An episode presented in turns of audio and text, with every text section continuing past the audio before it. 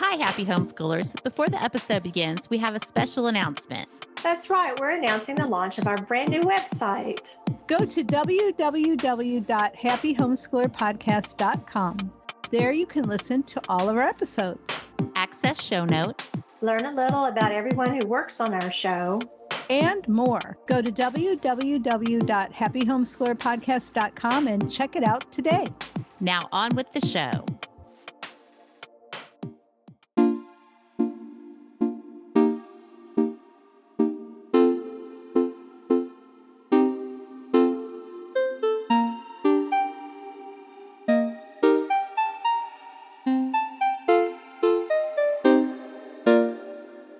Welcome to the Happy Homeschooler Podcast, a digital support group for everyone interested in a learning lifestyle. I'm your host, Jennifer. I'm your co host, Holly. And I'm your co host, Melody. Today, we'll be interviewing our friend Amanda Coates all about world schooling. But before we get to that, how's everybody been since last time? Holly? You know how sometimes you see these things on the internet and says, tell me you're something without telling me you're something? Um, so for an example, you know, I'm going to tell you I'm a homeschooler without telling you I'm a homeschooler. Here's what I spent time doing before we got on the podcast. I got a roll of wrapping paper. I rolled it out on my kitchen floor so I could use the white side of it. And I had my son lie down on it and I traced the shape of his body. Mm-hmm. Then I taped it up in my hallway. So can you guess what we're going to be doing? You're doing um human body body systems. yeah. That's right. Body That's right. Yeah. So um yeah, we're going to be I, my job after we're done today is to print out all the bones of the body. Yeah. And we're going to put them on his drawn out body. So awesome. yeah, that's that's what we're doing this morning and we you know, we just had the Halloween fun recently, so we had different parties and costumes and before that I had to find things. So he had a Miles Morales costume, but you know, he wanted to be he didn't want to just be Spider Man, so I had to get him the shorts. I had to find those. I had to get the two jackets. I had to find those. Um, and then I borrowed a Spider Gwen costume from my friend. Oh my goodness! I you felt guys like look I was great. Oh, thank you. It's so really weird to wear full body spandex like that. Yes yeah, it was really weird. but, you know, we had a lot of fun and that's my goal, you know, that we have some costumes that we, we can enjoy and we have a lot of fun together. So, you know, goal unlocked and I, I won a cake at the cakewalk. It was the one I took, which was always the goal for me. but, you know, then I know I can eat it. yeah. So anyway, yeah, so that's what what I've been up to. So Melody, what about you? Uh, well, I'm in full on craft season over here because Christmas yes. is coming. And so I'm currently also we have some birthdays between now and then and so one of the littles would like a crochet guinea pig, so that's what I'm doing. so it's been a lot of fun just finding out different things to do, but Pretty are you big. creating your own pattern or was there a pattern available? There are some patterns available and I don't have time to create my own because I have a bunch of other things. This is also my busy season where I help out as a virtual assistant doing some paperwork oh. and design and bookkeeping for another company. So it's like I don't want to figure out as I go. I like doing that and I think it's fun, but I did find one. It's like, oh, that's cute. And you know, a guinea pig is basically like a log with legs. And so like round that's little round body and little but I thought that was a funny, funny thing to to request, but it'll be fun. These little people are so much fun. What have you been doing, Jennifer? Oh well, we've been we've been home for a change, and um, oh, that is we, a change. We've been just busy doing our co-op classes and having so much fun with it. This week was crazy. So our, we had our my high school co-op class that I'm teaching, and it's the one that's you know the zombie apocalypse theme all year. And this week, oh yeah, it, we did it yesterday on Halloween. So the class was already a little wound up and crazy. And then we had kids in costume, which is great. Adding to that, we had one of the students bring their three pet ferrets to class. Oh, and, and, and the uh, weather changed. And it was, yeah. And we had a really in depth microbiology class we were doing yesterday where we did like extracting our own DNA and things like that and making models. And the whole time we had these ferrets running all over the table while kids were doing these things. And then after that, we headed over and did a corn maze together with the class. So we had just oh, a, one full day of craziness and it was so much fun. But I've really been enjoying that class recently. We've also had a um my family decided uh last week that they were going to become pickleballers. Uh I saw is, that and I'm interested. So yeah, so they were very excited. Went out for the first time Sunday morning. Nobody's on the courts. They were so excited and they had a great time. But my son-in-law, so my granddaughter was there with them, and she's you know, 14 months, she was running around, kind of getting in the way. And uh, at one point, she went across the court and uh, he had to jump over her to not knock over, knock her over or fall oh, on her. And uh, he landed wrong. And now our first pickleball match turned into him having a broken foot and eight weeks with no weight bearing and possible oh, surgery. so oh they're rethinking. Gosh. Memorable, very memorable. Maybe maybe kids have to be uh-huh. in a stroller or something. Yeah, we've decided no more toddlers at pickleball, and and yeah, so they're gonna I'm gonna be helping them a lot in the next few weeks. Isn't I think your yeah. daughter also pregnant? She is also complications going she, Yes, she is also pregnant and she's having some issues that she's on restrictions from like lifting and walking upstairs and things like that. And they have stairs in their apartment. So yeah, I'll be, I think I'll be helping them quite a bit in the next few yeah, weeks. I, I can, I can see your future. Yep. but it's nice that we live so close and are able to do that. So, That's so wonderful. my life's been busy and it's been exciting and I'm really enjoying every minute of it. Speaking of busy lives, let's go into our interview with Amanda Coate to talk about world schooling. Today on our podcast, we're going to be talking about world schooling, and we have a special guest with us today, my friend Amanda Coate. And she is a homeschool mom to three kiddos who spent a year traveling the world and world schooling. So she's here to fill us in on everything about world schooling. Hi, Amanda. Welcome to the show. Hello. Thank you for having me. It's such an honor. We're so happy you're here. I just adore you. You know that. And I'm so happy everybody else gets to meet you too.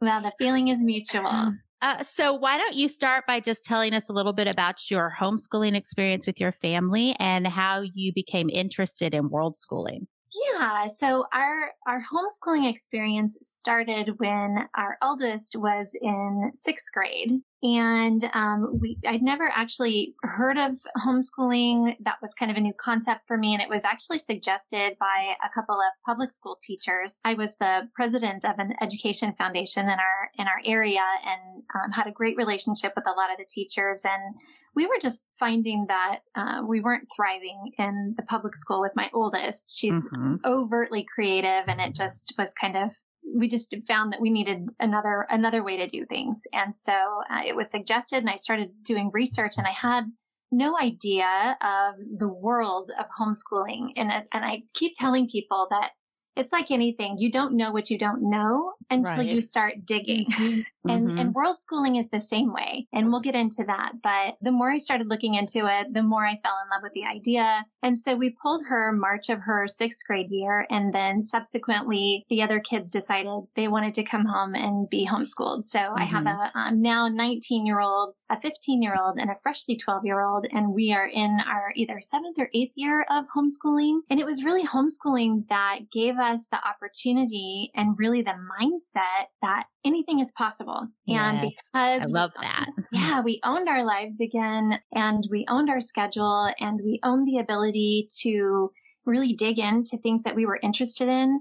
We just mm-hmm. took that one step further. But um, to backtrack a little bit, my husband and I have been together for 35 years now. We just celebrated our 35th dating anniversary. Congratulations. Congratulations. Yeah, thank you. Thanks. Yeah, we were early teens when we started dating from the same mm-hmm. hometown. And he had relatives that had taken their kids out of public school for a year and they traveled the United States and they called it the radical sabbatical. And we just thought that was the coolest, that was just the coolest thing. And they did American history and studied all the places that American history happened and, you know, kind of did a road trip and decided, you know, where they were looking for where they wanted to end up. They wanted to move out of the Midwest. We're all from the Midwest. And so they came and visit us. Um, my job had taken us to California. So they came and visit us in California and we just really fell in love with the opportunity and the lifestyle. And, mm-hmm. and that was before we had kids. And we had always said we would love to be able to do that. That was just one of our goals that we had. We want to be able to do that. And so back up to right after or as COVID was kind of winding down,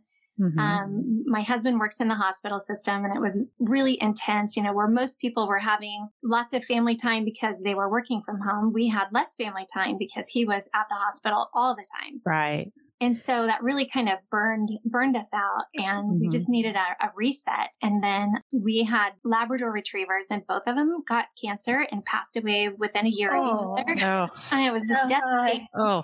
But that was really keeping us grounded. And mm-hmm. um, we'd always said, oh, you know, if, if the second one goes for whatever reason, then, you know, maybe we'll look into this. Mm-hmm. Well, and then our oldest decided she wanted to graduate high school early. So that she was going to leave us. And so here we are faced with this do it or don't, now or never mm-hmm. situation. Mm-hmm. And then that's also when the housing market went crazy, especially in California, because mm-hmm. everybody in San Francisco found out why am I paying these crazy prices to live here when I'm working remotely anyway? Let's move in. Yeah. Mm-hmm. yeah, we were like an hour from Napa, maybe an hour and a half, and an hour eh, from Tahoe and beautiful hiking. And so we just said, wow, like the world has really placed this opportunity at our feet and there are no more excuses. It's really now or never. And so we just said, okay, well, let's put the house on the market and see what happens. And sure enough, it sold. And so we decided to sell it all. And that's not necessarily normal for um, but it, but some people do that. But we had no family in California. And so we were kind of looking for, well, maybe we want to, you know, completely shake things up and do this world schooling and then come back and find an, a new life somewhere else, a different hmm. community, closer to family. Mm-hmm. So it was actually a little bit spontaneous. So we didn't do a lot of planning, which is not normal. really oh, that sounds very exciting and stressful. yes. it could be for some. Yeah. So, um, so we, we sold everything and well, not everything. We kept our favorite things and put things in storage and then took off on this adventure. Did you immediately leave the United States or did you patrol around the US for a little bit first? Yeah, great question. So there was, my kids had not really ever been to the South. I mean, we'd been to Florida and, you know, tooled around some areas, but they've not really delved into the South and the history of the South. And my husband went to college in Charleston, South Carolina. And so we were anxious to show them, you know, where he went to school and we still have friends there. So we actually did a friends and family tour because of COVID. We hadn't seen everyone for quite a while while. So we did a friends and family tour that took us through the Midwest and through Texas. And then we traveled south and we did a Southern history tour and went through Tennessee, Kentucky, South Carolina, Georgia. We didn't do Florida because we'd been there before. And then we looped around Louisiana and then back in through Texas. So we did that probably three or four months before we jumped out of the country. So did you have any trouble getting passports because of all the COVID slowdown? Was that another reason why why traveling in the US was your first step? No, actually, as soon as we put the house on the market, or as soon as we started talking about putting the house on the market, we applied for passports. But at that time, people were not traveling. True. Yeah. yeah. Mm-hmm. So it was actually quite easy to to get our passports. But what we did find was some countries had really heavy restrictions on yes. who mm. could come in and who couldn't and what paperwork you had and what kind of testing you did. So we have the joy of experiencing all kinds of I'd like to backtrack a little bit and ask about your kids. Were they in on this decision with you? Did you guys decide and then discuss it with them? How did that work? And how how receptive were all of your kids to taking off like this and changing yeah, their whole life? That's a fabulous question, and I think one that's really important for anybody that's considering doing this. And my opinion is not, you know, everybody's opinion. And of, of course, everyone has to kind of feel how their family vibe is on this. But for us, my husband and I, we felt like it was really important that all of the kids were in agreement. And, you know, we were talking, I think we had a 13 year old or freshly 13 or almost, maybe almost 13. And then, you know, an elementary school kiddo. And then, you know, our daughter who was getting ready to graduate, she was 15, 16. Mm-hmm. So um, we really wanted to take their perspectives into account. And um, our youngest was the one that had the most hesitation, and she really just didn't want to leave her possessions, I think was what she, yeah. she was worried about. Mm-hmm. The kids had been homeschooled for so long. So we weren't in heavy, you know, routines of seeing friends every single day. I mean, we had co-ops and we were doing classes outside the home, but it wasn't like that was our life. Our life was our family. Mm-hmm. So I think it was easy for them to feel comfortable and to be on board because there wasn't this pull of their identity wrapped up in where we were. Right. So right. not that you can't travel if, you know, you have those identities or whatever. And, and I wanted to say, and I'm sure we'll touch on this later, but world schooling doesn't have to be all or none. It can mm-hmm. be extended vacations. It can be summers. It can be just vacations. It's how you go about it that mm-hmm. really makes it world schooling. We have, uh, just like homeschool, when you dig into world school, there's another realm that we didn't even know was there. There are families all over the world that are doing this and have yeah. been doing this for decades. So we really had a lot of resources to explore and discover and tap into. And so there's really no one way to do it and definitely no right or wrong way and you can even change it up. You know, if you yeah. get into it and things are not looking like it's comfortable or you're not thriving, you know, you can change it up. So um, I just would implore everyone to consider all of the options. When you were embarking on your world schooling adventure, do any of uh, any of you in your family speak another language? Did that impact your decision of where you were going to go? So none of us are fluent in another language. I have taken French and Spanish, and my husband had taken French, Spanish, and German but we weren't fluent in any of it. And so there are apps and we became really really savvy with um, google translate and mm-hmm. we even have you know videos and pictures of our youngest using google translate in morocco because our host spoke french and arabic and she didn't speak any of those languages mm-hmm. so when you have internet you can do anything and even yeah. in places where you don't have internet there are ways around it. Now, some some areas of some some countries, like in probably Japan, or I can think of probably a, a handful of other places, it's a little bit more difficult. But with planning in those places, really, there's there's no place that's out of reach. That's very encouraging. Yeah, yeah, we did not have any trouble. Um, in Scandinavia, we were not even going to attempt to try the language. I mean, talk about that was just completely foreign. And in Greece, the same thing. Like we couldn't even read the alphabet. So, yeah. um, but in Scandinavia, they all speak English as well. So right. where, where you think you're going to have challenges, you know, you'd be surprised that it's really not that way. And most people are, are very friendly. And if they see you struggling, you know, they're, they're very willing to lend a hand. Now we, we found some situations where maybe that wasn't the case. You know, we definitely had an angry bus driver here and there, but, you know, figured it out. that happens in every country. Uh, yes, it does.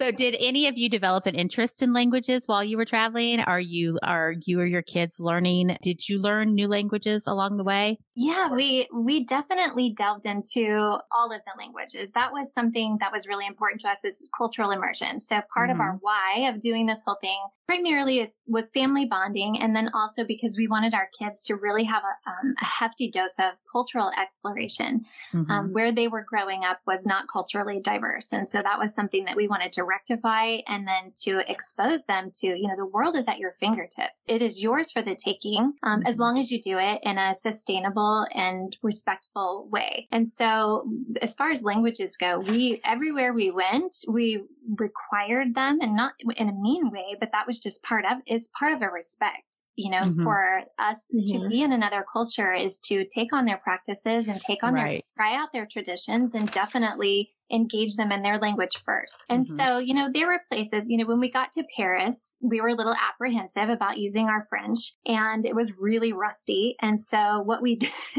what we found worked the best was we sent our youngest first. If we were going through a line and had to order something, we sent her first and armed her with a few words and softened everybody up. So, oh, that's so cute. So smart. and she was very willing to try it. You know, she had no qualms about it. So, you know, places that we we found some kind of hesitation or some kind of ruffled feathers, we just sent the youngest first, and it, it turned out fine. Speaking of being respectful of the cultures and learning about them, I know that you guys have done some volunteering. Was that something you looked for in all of the areas that you visited? Absolutely. That was one of our primary um, drives was, you know, this could feel like an entitled situation. You, you, don't have to do it that way. You don't have to have mm-hmm. that mindset, but we definitely didn't want them to feel spoon fed in any way. And we wanted them, you know, to give back mm-hmm. not just them, but us. Everywhere we went, we wanted to leave it in better shape than we found it if possible. And so a lot of the places that we chose, we did so either because we knew of a service opportunity or we would, re- it was an area that we really wanted to go to that we really had to hunt for a service opportunity. Mm-hmm.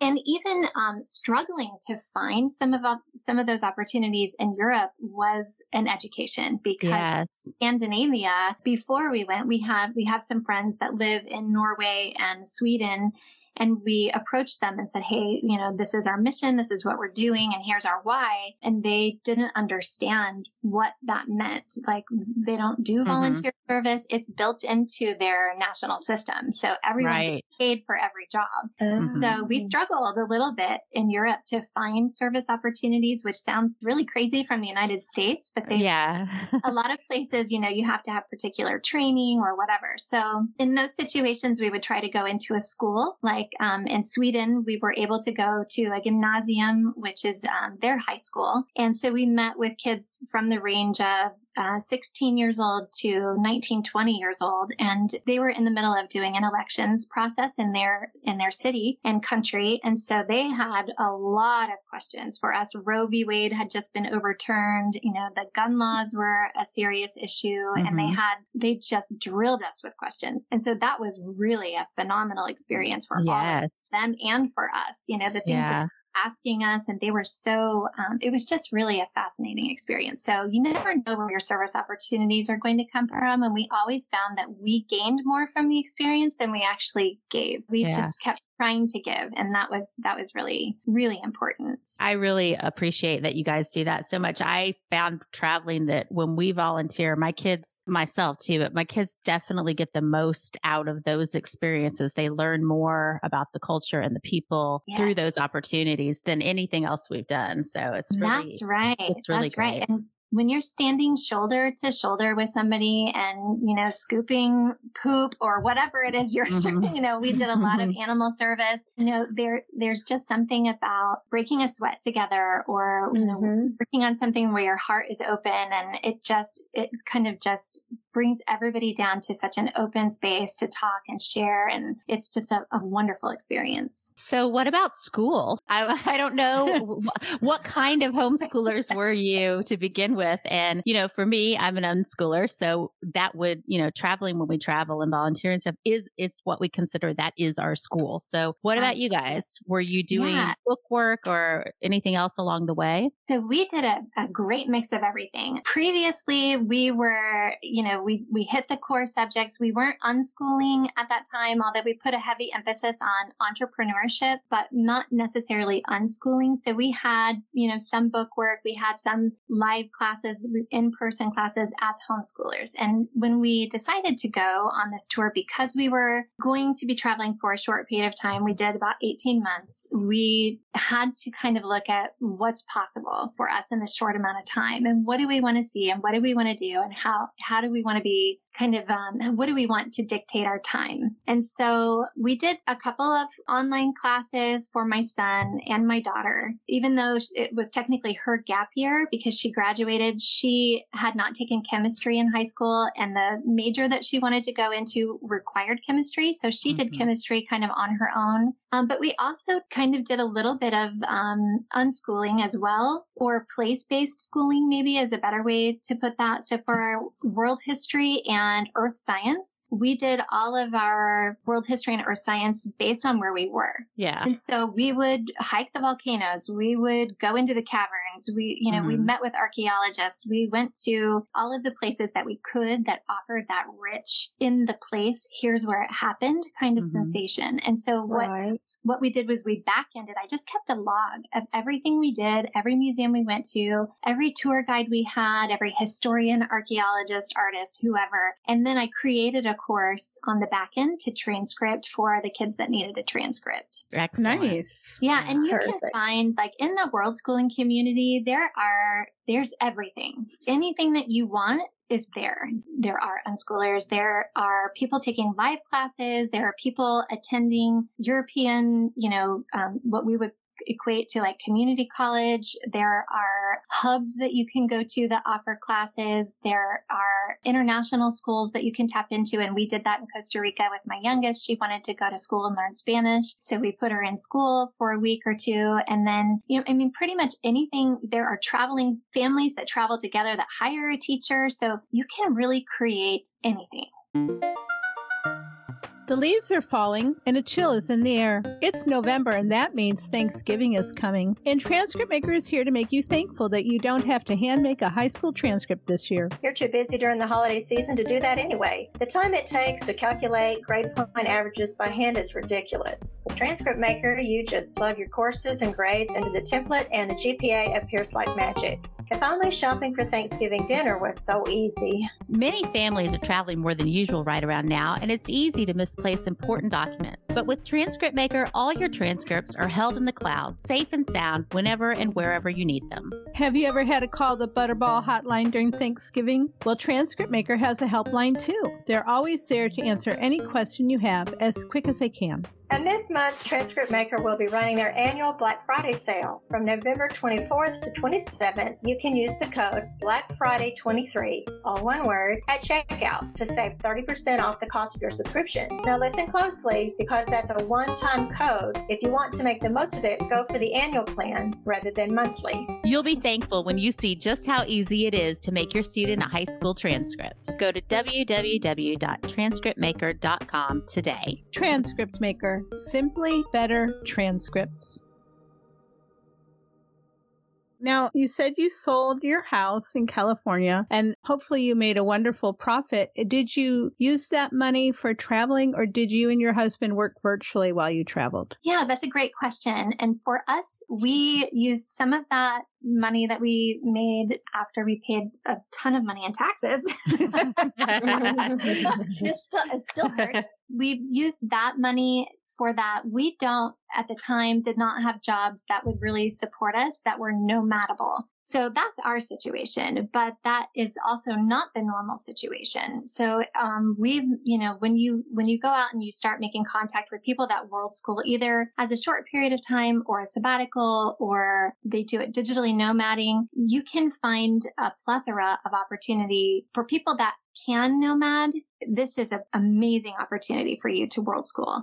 And, mm-hmm. and that doesn't necessarily mean you're always gone. It just means you can take extended periods and still work from wherever you are. Right. And there were a lot of people that were doing that. And even if they're, you know, nine hours time difference, they, they found a way to make it work. So there really is, um, there really is opportunity for everyone you know, that can nomad to be able to do that. And if you can't, of course, there are all of these resources for side hustles or, you know, whatever high affiliate marketing, high ticket affiliate marketing. I mean, I see that a lot. So there's just, there are a lot of opportunities and there are a lot of world schoolers that come together and discuss opportunities so that people can travel. And then, of course, there are, you know, savvy families that blog as they go and we blog mainly to just keep in touch with our family Mm-hmm. And our friends, our mission wasn't to build a business out of it. It was to family bond because we hadn't really connected as the, as the way we wanted to because of my husband being gone for a couple years with COVID.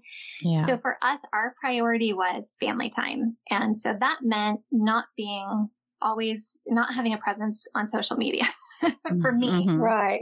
So that makes see, a lot of yeah, sense. I see a lot of families that do build a business on travel. And you can, you know, there's, there are ways that you can make money doing that too. There's, um, the woman who owns Talkbox Mom. Um, she writes about world schooling. Of course, she has a business that sells language materials, all different language materials. But one of the things she, she posted a blog one time and it just intrigued me. And she said, you know, the way you can afford to travel is if you can rent out your house while you're gone. Somebody's making your house payment. You're making a little extra money. And I thought, that's brilliant. Yeah. Um, yes. I have a somewhat nomadable business. I'm a virtual assistant. About five years ago, my husband and my son and I spent a month in the Denver area staying with our middle daughter. And I was able to work from there because as long as I have internet, I can work. So it was great. I'd work in the morning and we'd go off to Breckenridge and go sledding in the afternoon, or we'd go off to ride horses or do something else. And we've, I've done that mostly on vacations as well. So some nomadable jobs are, you know, people think they're more exotic, but they can be pretty mundane as long as you can do it with internet. That's right. A whole new world is open, you know, and you mentioned, you know, the renting out your place, but there's also homeschool swap. So people within the homeschooling and world schooling community swap houses and you don't necessarily have to give yours up for a swap, but people are offering theirs up. And then there's pet sitting, there's international pet sitting. I love all of that. I wish I had yeah. known about all of that stuff a long time ago.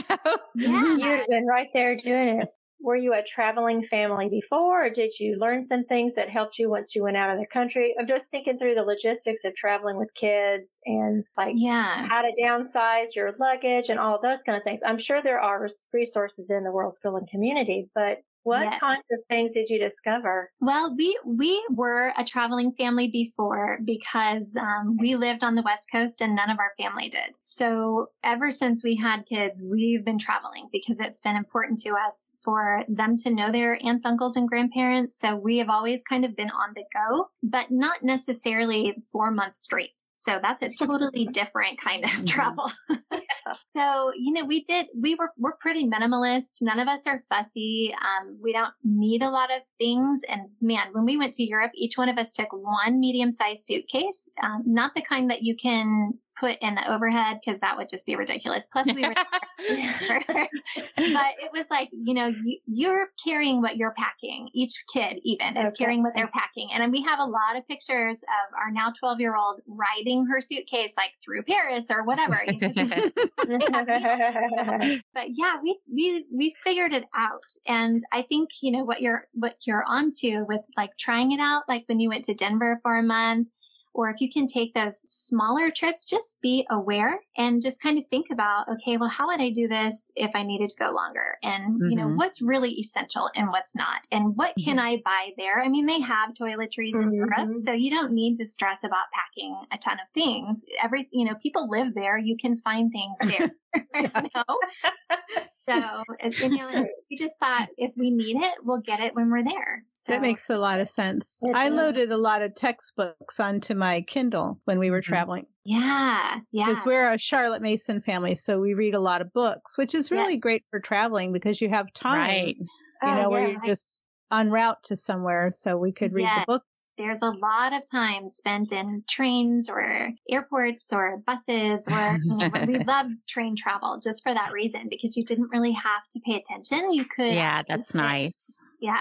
So we did schooling on the train. But I think for people who maybe aren't accustomed to traveling or if you have, you know, really young kids and you're not sure how well they're going to travel, I would just suggest just start small, you know, take, take a mm-hmm. small weekend trip and just, you know, start kind of working it into your lifestyle to see how it would go what's going to stress you out, you know, mm-hmm. stress them out and having open communication, open dialogue and just being aware that everybody's going to have needs and just being flexible with it is important. Did you have to get any kind of vaccinations prior to leaving uh, for countries you were going to be entering? I know you said it was COVID time, so there were, you know, requirements about who could enter and things like that. What, what all did you go through? For us, because we didn't go to Southeast Asia, we didn't really need to worry about, you know, other illnesses that maybe aren't as prevalent in Western culture. But had we traveled to Southeast Asia, that would have been something else we would have added on beforehand. But we, we went to Europe, we went to Africa,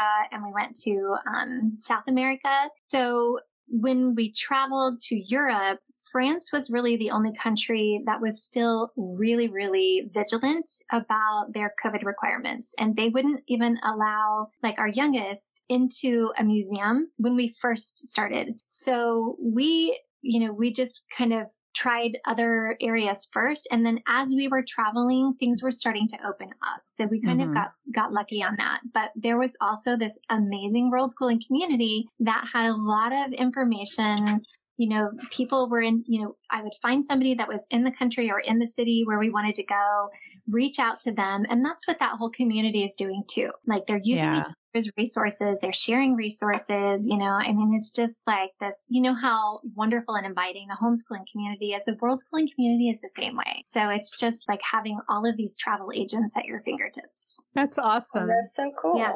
Yeah, it really was. So you didn't have to uh, get malaria vaccinations to go to Africa or anything No. like that? No. No, no. Oh, no, we only went to Morocco. So Oh, okay. maybe the different countries within Africa would have required different. Yeah, I had a friend who went to Madagascar and he got malaria. Oh. that's hard. Yeah, he's a doctor. He went there uh, when they were having some flooding to help out a ministry, and um, he got malaria. Yeah, yeah. So that's something to just be aware of. And again, that that world schooling community is so easy. There are so many Facebook groups that you could just pop your question in or do a search in the chat, you know, and- or not in the chat, but up in the search bar and just see if somebody else has already recently asked that question. And usually you'll find the answer and a resource because I always would say back it up. Hear mm-hmm. the common answer. Right. Also, like, where's the health ministry? You know, Yeah. Yeah. Right. you know, and we had That's to do great that with advice. Yeah, with airports too. And as we were traveling, you know, because things changed a lot Yeah. as we were traveling. So we would always have to stay up on, okay, what are they requiring now? And, you know, what, what do we need to know? So after looking back on everything, what are some of the difficulties that you think people should be aware of about world schooling and traveling like that? Yeah, I think being prepared for the unknown is, and that's probably the hardest and it probably sounds the most vague, but like when we were in Europe, actually when we were in Scandinavia was when there was a gas line that had been supposedly bombed. They were still trying to figure it out, but underwater somewhere off the coast of Norway. And this was all going on because of Russia's involvement in Ukraine. And so Mm-hmm. The energy prices skyrocketed while we were there. Oh wow. Yeah. And so Oh. um, that raised our Airbnb prices. And so there was a lot of negotiation that went on with the Airbnb hosts outside of Airbnb. So that was something to keep in mind. Um, some areas are more, more prone to mold, you know, like in London, it's kind of dank or like it's kind of damp and dark. And so Mhm. some of the places that you like our first Airbnb when we got there had black mold in it. So Oh, Oh. yeah, that was unfortunate. And then trying to find a, a second place was a little bit of a challenge. So just kind of being prepared and not just logistically, but like your nervous system needs to be Mhm. Handle it. Mhm. and that's something Yes. my husband and I have really talked about. Like it was such a hard thing to get our house sold and get moved and, you know, the logistics of what we were going through in our situation. I'm not saying it's going to be like this for everybody, but because of the dynamics of his job and where he was with his job, I basically packed two houses and moved us by myself. So that coupled with, you know, his stress of leaving and, you know, his worry of not being able to find a job afterward, Mhm. you know, like our nervous systems probably were not stretched enough and we could have done some inner work or and some work together to kind of be able to create a space where we could hold more of the unknown and what's possible. So Mhm. that works both ways. It's, you know, like you, if you're calling in this really big life, you kind of need to prepare your body and yourself to be able to take it on at the same Mhm. time. But we didn't think about that at the time and nobody was really talking to us about that. Yeah. For your kids too, you want to prepare That's them somehow right. for the Right. unpredictability of it all. That's right. And then I would say, you know, maybe a little bit of just coming to yourself and just saying, okay, this is going to be tough, even though it's wonderful. It's tough. Mhm. It's like that, you know, every action has an equal and opposite reaction. And so Mhm. just because it's wonderful doesn't mean it's always going to be wonderful. You know, it's going to have its Yes. Headaches too. It's life, you know, like it's, you know, it's not all static excitement. So you have to kind of have a talk with yourself about, okay, my kids, their feelings are their feelings. And even though Mhm. they may not be experiencing it on the level I want them to, those are their true feelings. You know, like one of our kids really struggled with some of it because we were moving at a fast pace, which was probably too fast for what he really wanted to manage. And so he had a lot of, you know, nervous system regulation that we had to work through. And we are actually still working through it because um, he was starting high school starting, you know, some of our classes, we, we did classes with him, which I now reflecting back on it, wish we wouldn't have done some of those classes. So, but you don't know until you go. Yeah. So I think really just knowing that everybody's going to have their own experience in addition to your unit experience and being able to be like, okay, this isn't working for this kid.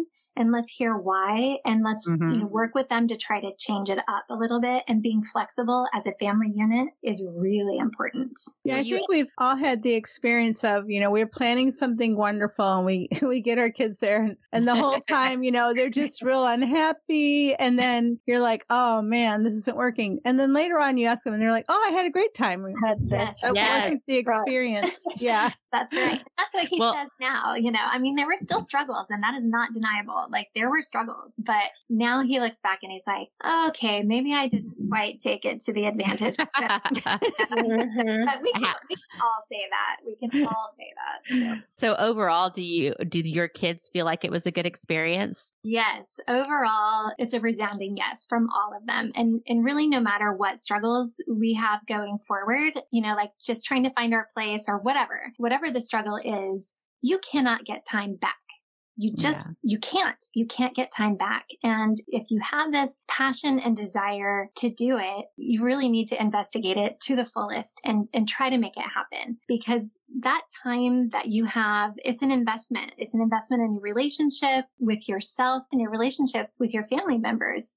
Mm-hmm. And, you know, we will, we will never regret doing it. Now we can look back and it was just magical. And even our daughter who's in college now, she texted us one day and she said, Oh, just thinking about the sabbatical makes me so homesick for travel. I just want to vomit and cry. you know what? My daughter in college has also complained quite a bit about not traveling while in college. Yeah. Yeah. So, but you know, there, there were times that we were like, oh my gosh, you know, we just want to settle down and, you know, stay in a spot for a while. And so we would, we would, you know, we would stay somewhere for two or week, two weeks, three weeks. Now for us, mm-hmm. that was a long period of time. For some world schoolers, they stay in a place for six months at a time or longer. So it just depends, mm-hmm. you know, like again, I would just say whatever story you have is your story and mm-hmm. it's based on your experiences, but there's more, you know, you can stretch your story. You can, you know, if you can just be open to the possibilities. Everything is possible. So you Do still you... have two more kiddos that are homeschooling. Would you guys consider doing more world schooling? I absolutely would. The reason that we are not right now is because they wanted to do sports and they wanted to have friends right out the door. So we're mm-hmm. exploring mm. that for now, and that's our adventure at this time. But we are definitely open to you know, another journey. And I've read many world schoolers do that where they come back for a couple of years and they're like, oh man, we just want to do it again. And so they do it, you know, or right. they come back and they rearrange their life in a way you reinvent yourself so that you're able to do it in the way, you know, the new, you know, the 2.0 right. so, you know, we're, we're, we're very nimble, I would say, to, we're open to the possibility. Um, we want to be able to be close to my husband and my parents because we both still have our parents and we feel very fortunate with that. So we want to make sure, you know, we're spending time with them. But at the same time, to us, you know, a lot of people wait until they're retired to travel, which is mm-hmm. awesome too. For us, we really enjoy experiencing things with our kids and through the eyes of our kids. And it also keeps us young too in that, in mm-hmm. that regard. So, um, we have plenty of time to travel, just the two of us, but, but we really love traveling as a family. And even if we don't, you know, world school like as a sabbatical, it has forever changed how we travel. So, um, we'll always kind of be world schoolers in that regard. Amanda, I was wondering, how did you manage things like, oh, health insurance or covering any kind of, you know, medical emergencies or things? Did you purchase special insurance when you left on your world schooling adventure or that's what did really you do? Question. Really good question. And that's one that's a common question in a lot of the world schooling Facebook groups. And um, it is also something that's kind of individual per family. For us, we, we changed our residency to Texas. Um, the homeschooling laws in Texas are, are very easy and we have family in Texas and we knew we would be coming back to visit family. So we just went ahead and made Texas our home base. So we did have to get new insurance because our insurance was through my husband's employer, which he no longer had. So we did, uh, we actually found um, an insurance broker who is somebody that works a lot with, with world schoolers. So he was very knowledgeable about what would work where and what, you know, you know, helped us kind of come up with a plan that worked for us because we did, my husband is on infusions actually. So he had to get re- infusions every eight weeks. Oh, wow. Yeah, and it's not an easy medication to get a hold of. In some countries it's approved in, in some countries it's not. So, and then, wow. you know, it was like, so that was a, we actually are quite versed in this now. but that was a whole level of education for us too, you know, learning the different insurance systems and healthcare systems, you know, and he works for healthcare. So that was definitely an education to go abroad and see, you know, what it's like, uh, you know, in Europe. So he, he had infusions in Ireland and in uh, Greece and we did do a special insurance. I know some people, you know, that don't plan on coming back to the United States use another type of insurance, but there is, there is a lot of uh, insurance options available based on the type of traveling and where you're going to be traveling. And then also travel insurance, you know, on top of that. Mm-hmm. I was going right. to ask about that yeah. as well. Yeah. yeah. Did you have that too?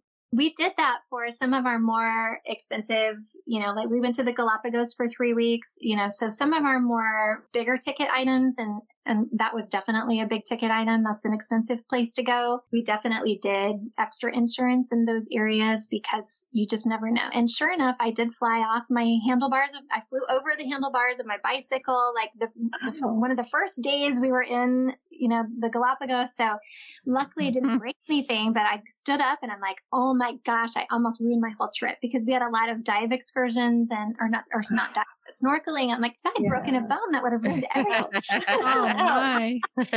no, but but there, but that happens. It happens commonly. Yeah. You know, we're living life mm-hmm. and we're doing all these, you know, adventurous things. And and I actually have a friend who runs a world schooling pop up, and so there are different like it's like one week long and it's in different locations all across the world and anybody can host one wherever you're traveling and families that are world schooling can come to this location. But anyways, um, her son required surgery actually, and they were traveling between countries as he needed follow up care and additional surgery. Mm-hmm. So she has a whole blog post on that too. So it's definitely doable and it's possible and it's not more expensive than what you're paying as an American citizen. I can tell you that. That's good news. Do you have any jet lag tips for our listeners? no. just feel into it. Oh my gosh. We jumped into, um, when we went to Sweden, when we flew to Europe, we flew into Copenhagen and then we had friends in Sweden and we stayed with them for the first week and they were getting up and going to work and we wanted to get up and try to have coffee with them. And I just remember it was like having an out of body experience for a whole week. It was just, I did not know who I was.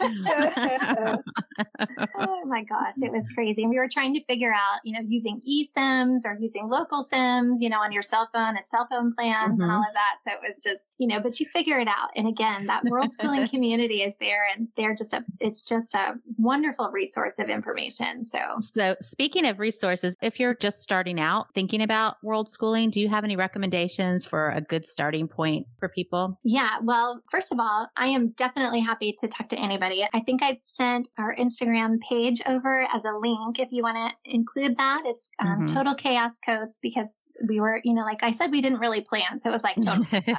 I love I that. Love That's such a cute handle.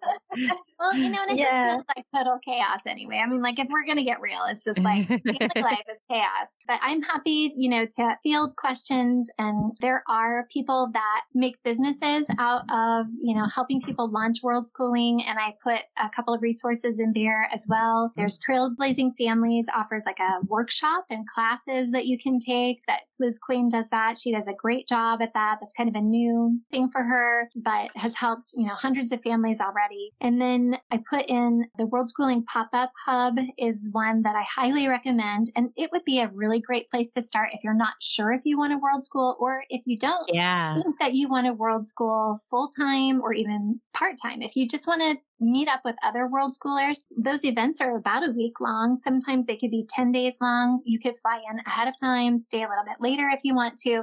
And it's world schoolers coming from all over.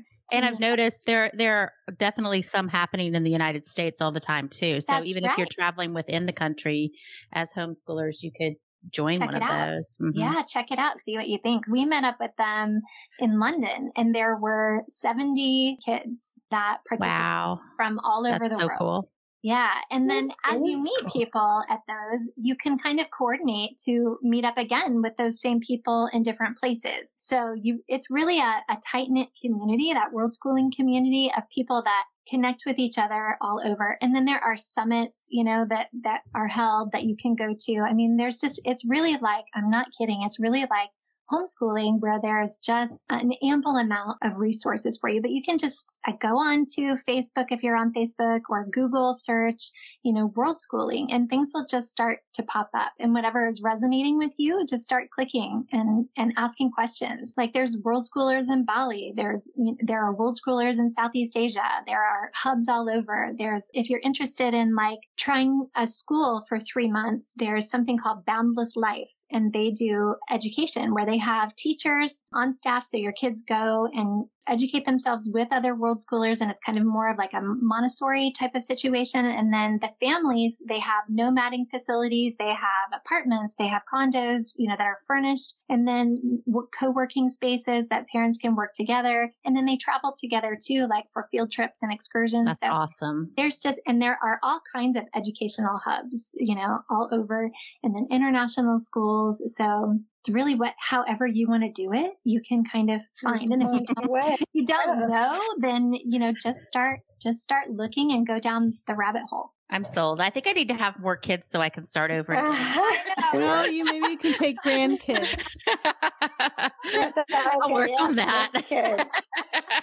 Yeah, yeah. Well, this has been so great. Before we go, um, we usually like to ask our guests at the end of the show if you have any surprising hobbies or interests that maybe people wouldn't know about that you'd like to tell us about. Oh my gosh, surprising mm. hobbies or interests. Oh, well, I feel like I'm like I feel like I've had my head in the sand with homeschooling and world schooling. Like I I haven't mm-hmm. really explored my hobbies in a long time. Other than you know I'm a life coach and I'm working with family bonding, and I'd say probably the thing that I get lost in the most is just finding ways for our families to connect and and how to connect with teens is is a passion of mine. And I really love um, nature journaling and the whole like keeping a nature journal. And we did that when we were in the Galapagos too. And we would sketch yeah. out, you know, the different animals and the species that we saw because, you know, some of them you can only see there. And that was, that was the beauty of being there. Yes, so, yeah. and then the service piece, you know, service is just, is huge with our family. So I'd say that's probably a big part of our lives. Well, thank you so much for sharing all of this with us. Uh, we really appreciate it. And we've learned a lot today. Oh yeah. yeah. My husband's going to come home and I'm going to be like, hey, babe. uh, yeah, we have passports, but our youngest, our son doesn't. And um, I'm like, I got to get that kid a passport so I can get out of this country. Just let him go. Yeah, For sure. Options are good. Options are good.